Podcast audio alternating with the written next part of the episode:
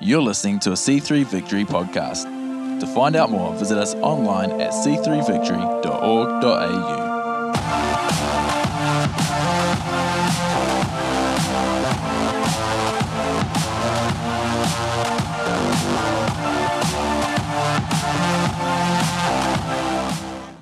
a context to the book that we're going to examine. Um, so I'm going to ask if you could please make Andrew feel welcome this morning. Honor him. He's an incredible man of God, incredible friend. And, and he is going to kick off our eight week journey this week in style. Look how good you look, man. Fantastic. I'm going to give you this. You have, have some fun. Yeah, we're going to have some fun this morning. I hope you're ready. Um, before anything else, I really want to thank our lead pastors, Pastor Nate, Pastor Rach, and our senior pastors for um, our senior pastors, Pastor Keith and Janet, who are, who are having a well-deserved holiday. I want to thank them for entrusting me this morning with this message um, and for believing in me. Yeah, I take it as a privilege, and so, and thank you for being here and wanting to listen. So let's get into this. Um, look, we believe in the Word of God, and so um, this is going to be a great series to go through a whole book, to not miss any parts. Uh, it's going to be it's going to be fun. It's going to be really good. Now, what I'm going to do today. So as Nate said, so it's different to a topical message. So what I'm going to do today is I'm going to do two main things. The first thing I'm going to do is I'm going to walk you through some of the background and the history um, that provides the context for this particular book. So we're looking at the letter to the church um, in Philippi, the Philippians. Um, the second thing I'm going to do is I'm actually then going to go through the first 14 verses with you, and we're going to pull out as much gold as we can. Um, I'm going to start by reading just a couple of verses, and then I'm going to get into the backgrounds. The first two verses of Philippians look like this Paul and Timothy, servants of Christ Jesus, to all God's holy people in Christ Jesus at Philippi, together with the overseers and deacons, grace and peace to you from God our Father and the Lord Jesus Christ. Um, this is a book, this is a letter. It's the first thing that we can, we can notice. This is a letter. And before I get into the background, I'm going to share a bit of a story. About six years ago, my nana, moved into a nursing home. And she moved into that nursing home um, shortly after her husband died, my grandfather. And they had lived on the south coast in their house for uh, decades, probably about four decades, 40 years. And um, whenever we went there, it was a little bit like an, a bit of an old museum. My sister's here, she might be able to remember. They had bits and pieces of things that I had not commonly seen. Uh, so my grandfather, he was into horses and um, he trained horses and he did the trot. So there was like horse gear and things like that and horse carts. And my, my grandmother was an artist, so there was lots of art stuff around. And, and so when they moved, um, they had a house full of a lot of things. You accumulate a lot over 40 years. And so my, my mum and her siblings, her eight siblings, she was one of nine, would have had to have gone through that house and worked out what to throw out, what to give away, what they were going to keep, what Nana was going to take with her into the nursing home. And undoubtedly, when you do, when you go through a house like this, you're going to find things that you hadn't seen before, maybe some really precious items. And amongst those precious keepsakes, you might find some old letters.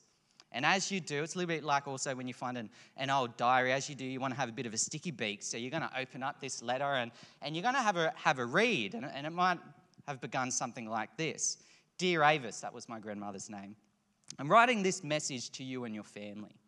Now, the first thing that you're going to want to do when you read an old, old letter that you're connected to is you're going to want to know when was it written, right? Was this Avis as a great grandmother?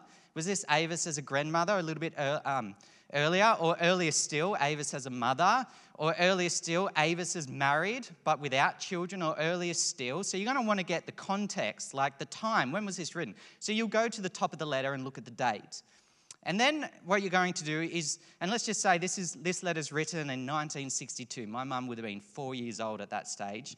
And then what you're going to do is you want to know who's writing it because you want to know the perspective behind this message. Like, like how important this is something that somebody would have kept onto a hold of for a very long period of time. So the message is important. People don't keep all of their letters, they only keep the really important ones. I suppose the comparison today is um, we're in an age where we don't really send letters, but we still write cards. And if you write a card for me, um, look, please keep writing cards, but the chances are within a week or two it's going to end up in the bin. Unless, of course, you're my wife, in which case, at the top of my cupboard, there is a bag, and in that bag is almost every single letter she's ever written me. So you keep things that are valuable because they mean something to you.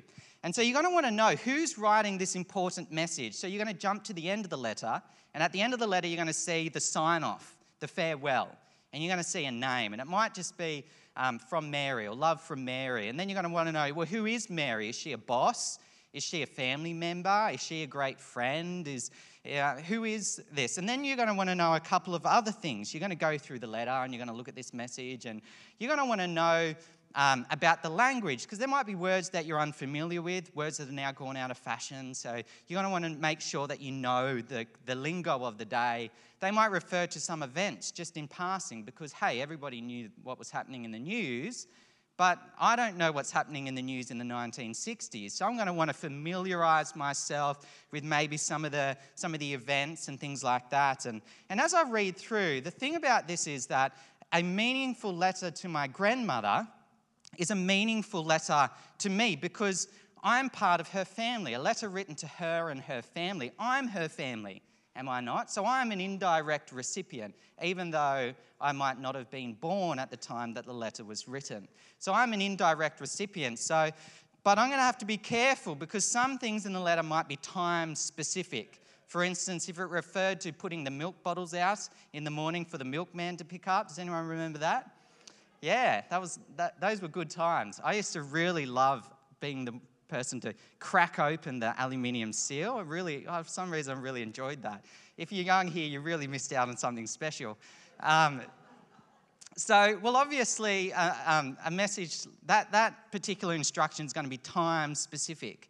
There are going to be other things that are people specific um, or location specific. My grandmother um, lived a lot of her life and she's still alive, but she's living a lot of her life in the South Coast. So I'm going to need to work out what is the contingent message, what is the message that was for that time, for those people and that location, and what is the coherent message? What's the message that um, transfers to me that I can still hold on to?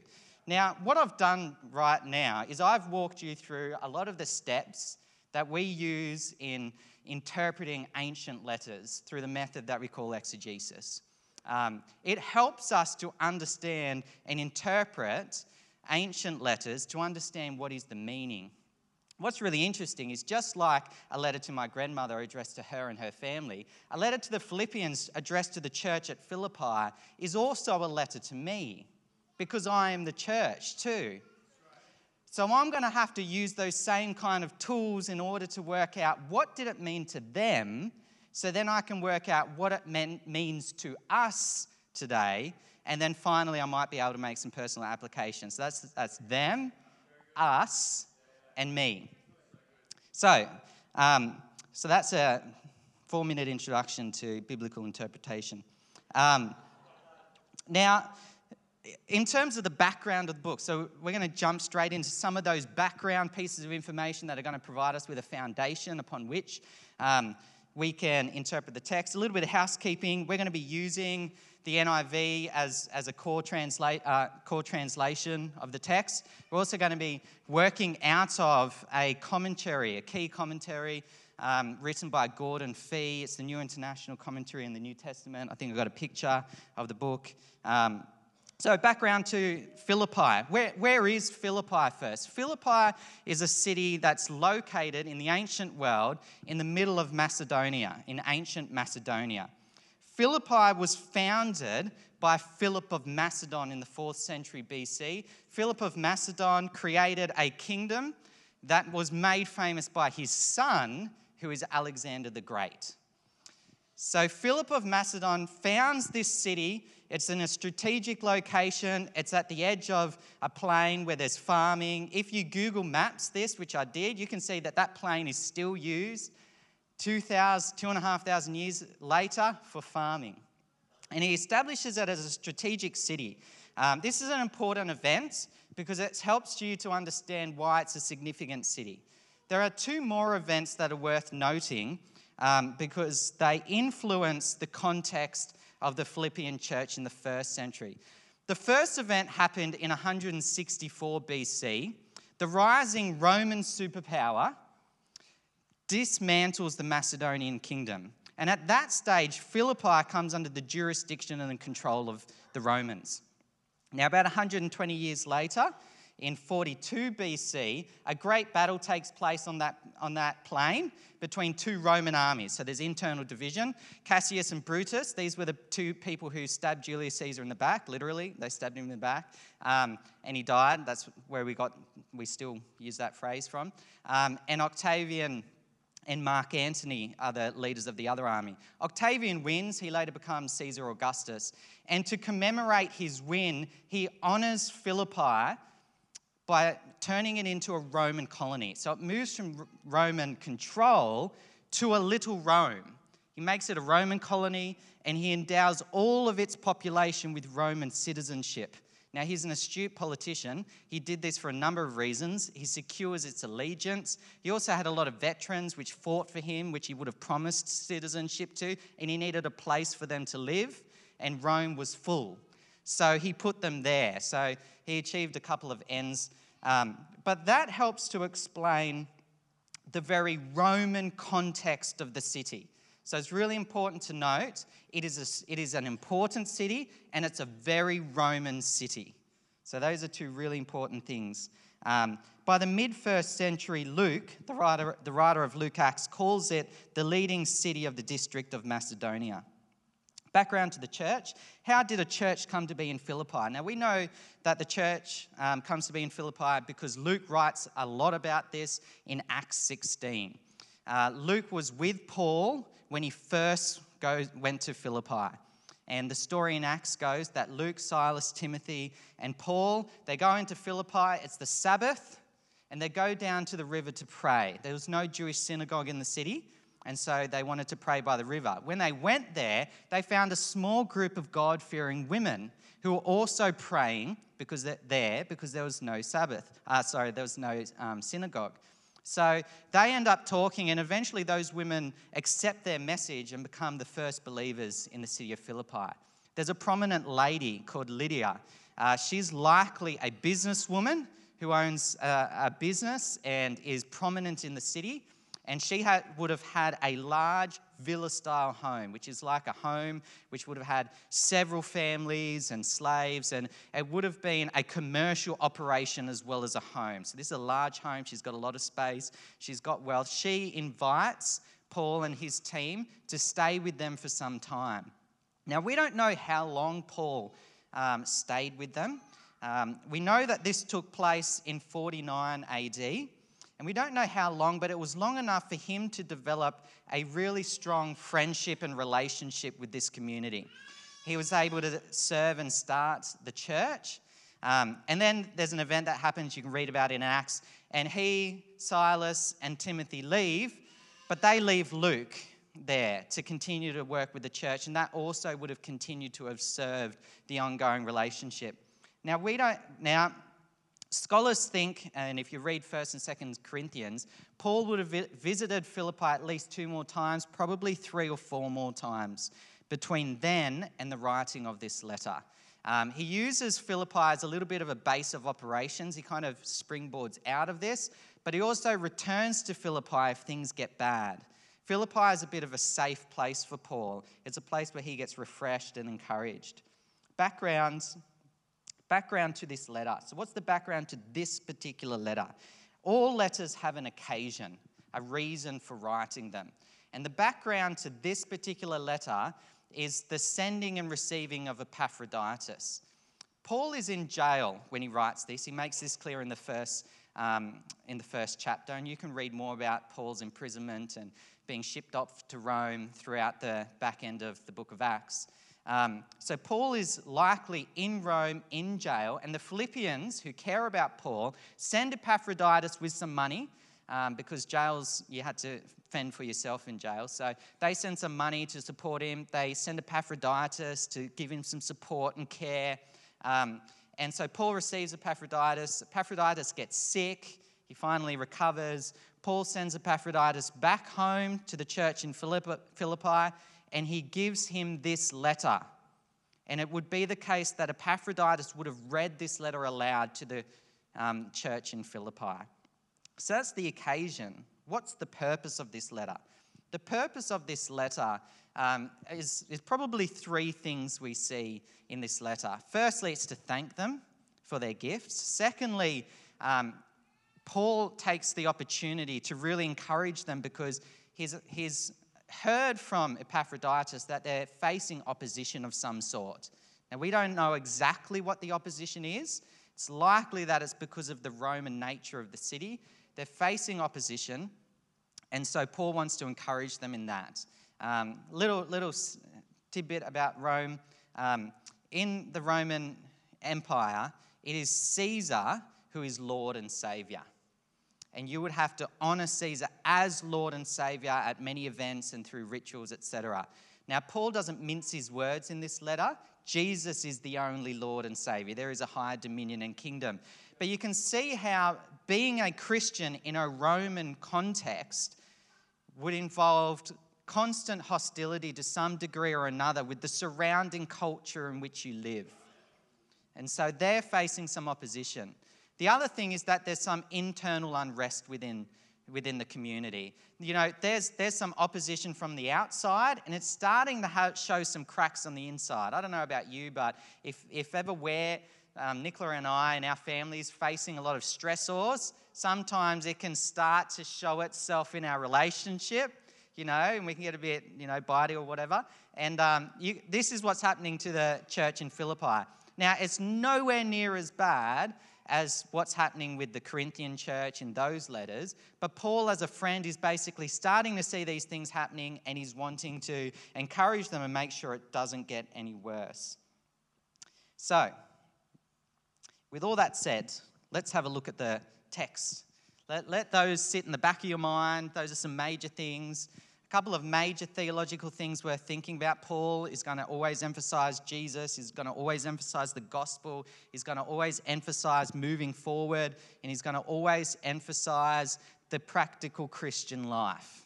These are some major themes that he's going to talk about. So I'm going to use Gordon Fee's structure and I'm going to put it up here. So we're in, in the first 14 verses. Um, I'm going to break it down to the salutation, the prayer of thanksgiving, the prayer of petition, and then the gospel advances in and outside the prison. So, first, the salutation. This is what I read at the beginning. Paul and Timothy, servants of Jesus Christ, to all God's holy people, and if you could bring that up, that would be great. To all God's holy people in Christ Jesus at Philippi, together with the overseers and deacons, grace and peace to you from God our Father and the Lord Jesus Christ. Now, firstly, one thing to know about the Greco Roman world is that letter writing was treated very seriously, and there were certain conventions. A salutation like this has three elements a sender, a receiver, and a greeting. And usually, it's actually more brief and run of the mill. You can see this in 3 John 1. It starts like this The elder to my dear friend Gaius, whom I love in the truth. That's it for his salutation. He moves on. Paul, though, he takes the typical conventions and he, he basically makes it work for him. He doesn't just kind of go, I'm just going to go through the run of the mill and then move on. He, he gets straight into his purpose and his encouragement here. Notice something, both in terms of the sender, the receiver, and his greetings, he puts Christ there. Paul changes this from a letter between two parties, that is, Paul and Timothy, and the Philippian church to a letter with three parties Paul and Timothy, the Philippian church, and Christ. Because as far as Paul's concerned, you can't understand him without Christ being included. And Paul wants them to know that, hey, you, I can't write a letter to you without including Christ. And let's make no mistake, the reason why we have such a good friendship is because of Christ in our lives. This is, this is a letter of friendship. I didn't mention this before, but as a particular kind of letter, Paul writes this letter as a letter of friendship. You will note here in that, in that top, you can leave this up for the moment, um, this verse. Paul says that he is a servant of Christ. He doesn't say, I'm an apostle. His usual intro is, I'm the apostle to the Gentiles, or he uses his title or authority. Paul doesn't use that here.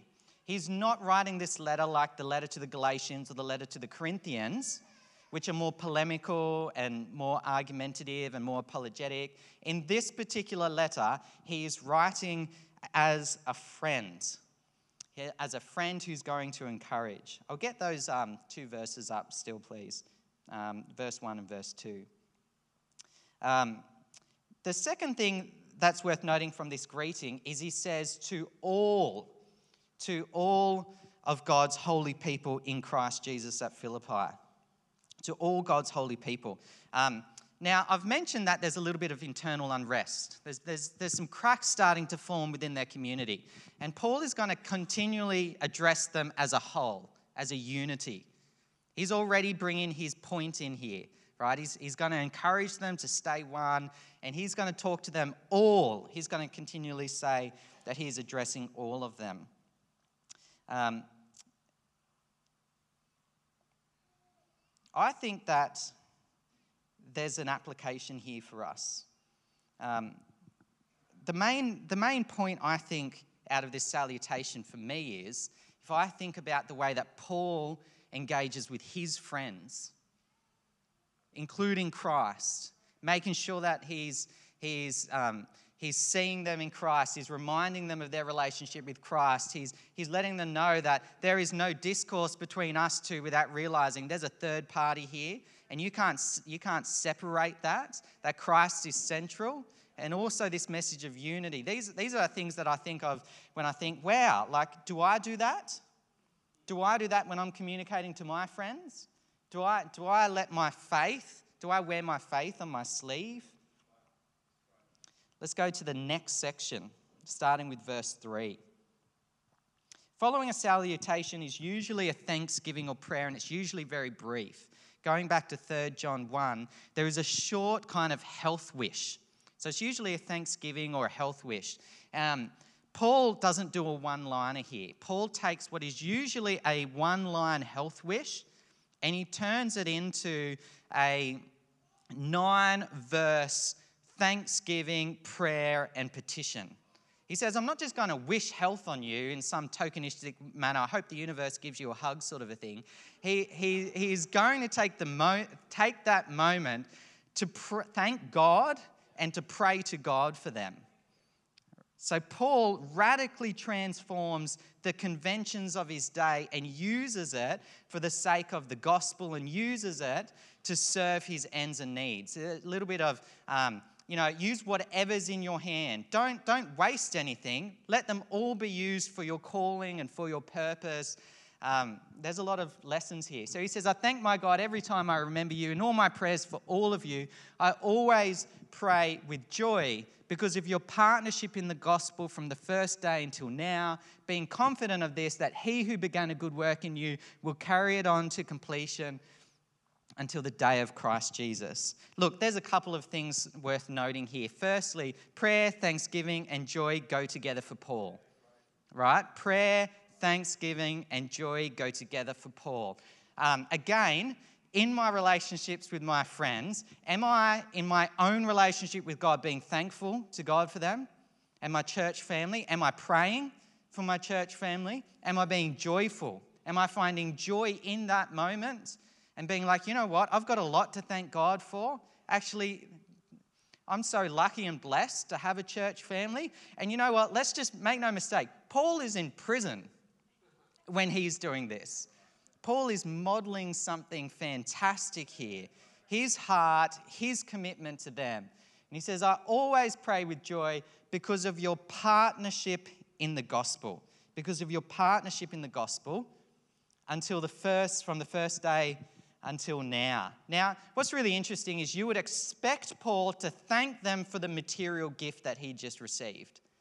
What Paul does is he thanks them for the most important thing about them that their relationship goes back 13 years that they've walked through thick and thin, that they've been a source of mutual support. They have partnered in their lives together, they have served God together. And Paul basically takes a moment where you would expect him to talk about thanking them for money. And he says, I thank God for our journey during the long haul together. And it's your partnership in the gospel that is the reason, not just for the gift, but for the last 13 years of support that we've had. He talks about what, what is the most important thing that there's this sense of partnership, mutuality, that they've done the hard yards together, and that their relationship is found in purpose in the gospel. This is good stuff. And then he says, I'm confident of this. Why? Because he's spent 13 years doing life with them back and forward. He says, I'm confident in this, that God who began a good work in you will carry it on to the completion until the day of Christ.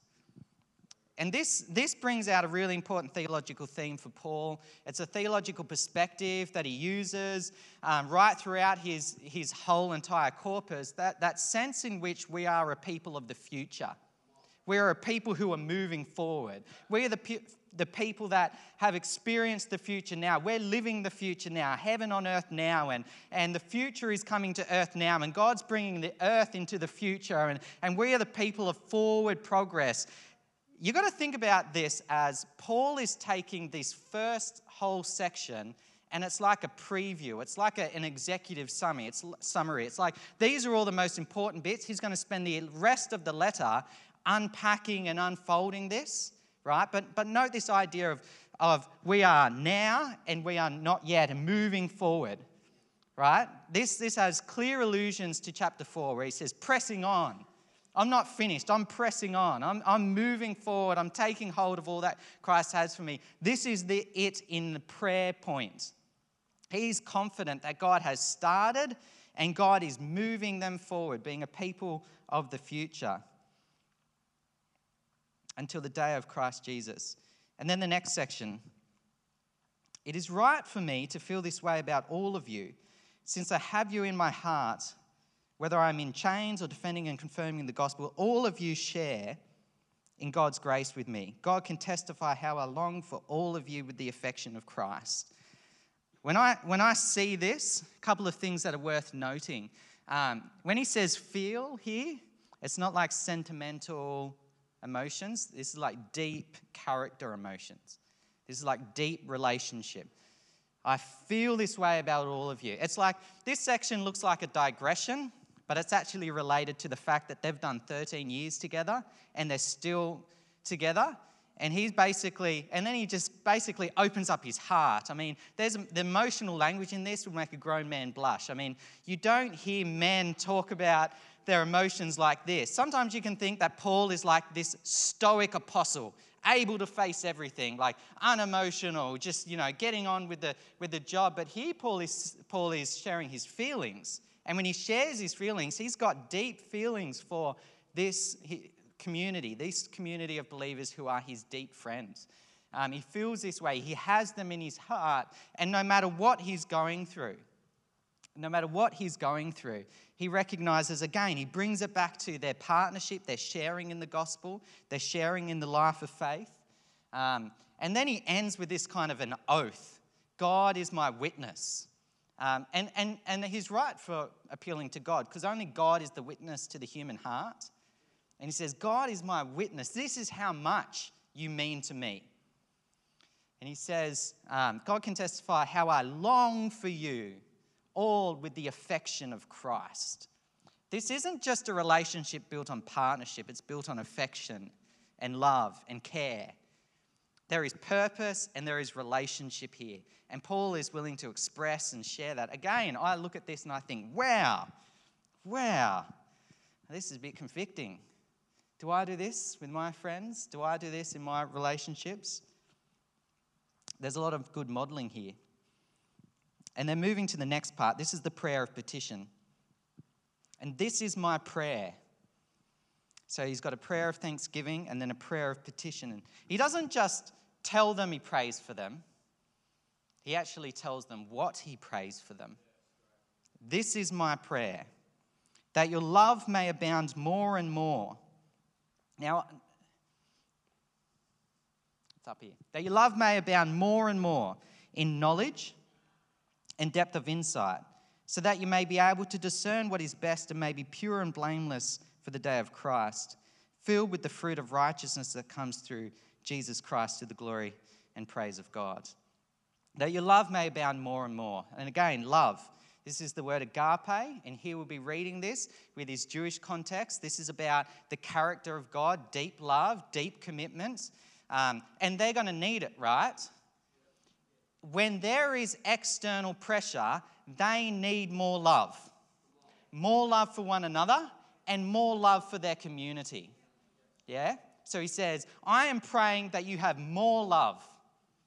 That's important. And then he says, increasing love, abundant love, you could think of, overflowing love. And that your love may abound more and more in knowledge and depth of in, insight. Knowledge and depth of insight. Now, the word knowledge there um, is understood in the sense of um, innate, full, personal knowledge. And the word insight is actually the only time it's ever used in, in um, the New Testament. So it's a bit difficult to understand, but there's a lot of parallels here between Colossians 1 9, and it gives Gordon Fee the understanding that what's probably in view here is moral insight full and innate knowledge and moral insight. Seems a bit odd though. Why would they need moral insight? Well, here it goes from these are to the two things I'm praying for you, and then these are two things why I'm praying this for you. So he moves to the purpose. What's the purpose? So that you may be able to discern what is right. So there is an immediate purpose, and there is a future purpose. So that you may be able to discern what is right, and you may be pure and blameless for the day of Christ. Note this idea of discerning what is right or what counts. Why do you need deep knowledge and moral knowledge? So you can discern what counts. You know what? When you live in a Roman society that bombards you with the value system of empire and the system of this world, you can easily lose sight of what counts and what matters. Paul is praying that they don't lose sight of what counts and what matters in our day and age, there is another system, another way of life. And it might not be an empire, but make no mistake, our culture is bombarding us with a value system. And it seems to say that what counts is how much money you earn, or physical beauty, or whether or not you can perform great, or whether or not you, you get invited to all those parties, or how much sensual pleasure you can experience, or whatever it might be. There is a value system, and it's easy when you're bombarded by that to lose sight of what counts. And Paul wants them to not lose sight of what counts, what truly matters, and he will unpack this. But as, at its heart, he would say it involves Christ like humility and service, foreshadowing chapter 2. What truly counts? This is good stuff. I don't know about you. This is great stuff. All right, the final section. The band can come up. Now, I want you to know, brothers and sisters, that what has happened to me has actually served to advance the gospel. As a result, it has become clear throughout the whole palace guard and to everyone else that I am in chains for Christ. And because of my chains, most of the brothers and sisters have become confident in the Lord and dare all the more to proclaim the gospel without fear. Usually, in a letter of friendship, you would talk about your affairs. You'd give an update, what's going on. Paul gives an update, but again, he doesn't make it about himself he makes it about the gospel. And in so doing, he is modeling to them in a hostile world, in a world that's going to have pressures, the gospel is still advancing. And that's going to be his prayer for them that they still keep moving forward, that they don't let their witness suffer, that they don't let their unity and their, their life in Christ suffer. And he models that this is happening for him too because he's in the same boat. He's not, he's not preaching something that he doesn't practice. He is in prison in Rome right now. He's also facing Roman opposition. And he's keeping his mind on Christ, his heart set on where he's going, and he's keeping his, his heart focusing on other people too, including them. And he's modeling to them that way. You know, we don't face a Roman Empire, but you know what? There's certainly a society that is hostile to us, is it not? Did we not just experience that this week with a current affair? And Paul's message would be don't let your life of faith and the gospel and your love for one another and your love for this society as well, don't let that get impacted. Keep moving forward. Keep Christ at the center. Keep Christ at the center. And you know what? And the foundation of his message is his affection and partnership. That we need to pull together, that we need to love one another, that we need to build a strong foundation in Christ as we walk in Christ together. There's a lot of good stuff here. And um, it's going to be really exciting over the next eight weeks for you to unpack how Paul takes these major themes and actually goes forward to unpack in more detail. So I want to encourage you. Thank you for having me. And I want to encourage you some homework um, to read the book. You can do that this week. Um, it's not too long. And so thank you. Let me pray. Dear Lord Jesus, we thank you that you are the center of our faith, that you are the center of our community. We thank you for what you've done in our lives. We thank you for the message that you gave Paul to give to his friends, the Philippian church. And we thank you that that message still speaks to us today. We thank you for your word, and we pray that you would take that word and that you would ch- change and transform our lives and help us to live out what it means to be your people in this time, in this place, within this community. I pray this in your name, Jesus. Amen. Awesome. Could we give Andrew a round of applause this morning? Fantastic.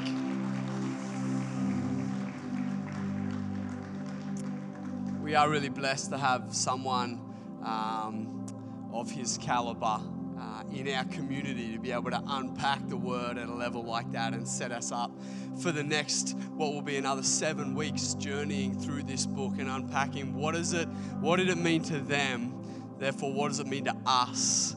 And then finally well then what does it mean for me as a part of that us um, and so uh, I want to encourage you, as Andrew did, uh, we're going to be letting you know in advance what sections of scripture we're going to cover on the Sunday. Uh, I'd love for you to read it in advance. Uh, begin letting God speak to you about that. Um, but I want to set a challenge. Uh, I do believe that too often we read small sections of scripture out of context. I would like to set you a challenge to sit down, whether it's a Saturday, whether you get up early one morning, uh, and read the whole of Paul's letter. It is one letter. Read the whole thing. Get everything that he is saying. See the big picture of his letter, how he starts it, how he brings things in the middle, how he brings it back full circle at the end. Uh, set yourself a challenge to read the whole book of Philippians in one sitting, in one go, uh, and allow God to begin to speak to you as we go on this eight week journey together. I'm really excited, um, and I want to thank Andrew again for, for kicking us off this morning. He did a great job, absolutely, yeah. If you are here with us this morning and, and you would like prayer for anything at all, anything going on in your world, uh, our pastoral team will be here at the front. We would love to pray for you. Uh, we believe in the real power of God to bring transformation in people's lives. Um, but if you have, are someone and you have never uh, begun a relationship with Jesus, Maybe it's the first time you've really heard about him. You've never even uh, kind of opened the Bible and, and, and, you're just beginning to realize there's a God, He loves you. I'd love to have a conversation with you about who Jesus is, what it means to have a relationship with Him. So if that's you and you'd like to have that conversation, I will absolutely, I'll be down the front. I'd love for you to come and say hi. Um, and, and we can talk about what does it mean to have a relationship with Jesus, to believe in Him, to let Him guide your life. Uh, that'd be amazing. Thank you so much for coming here this morning, church, for being our family together, celebrating what Christ has done. Have a great week. Enjoy Monday off tomorrow, uh, and we will see you next week here as we continue our, our eight week journey. Thank you very much. See you later. Thanks for joining us for the C3 Victory podcast. We would love to see you at one of our services. To find out more, visit us online at c3victory.org.au or check us out on Facebook or Instagram.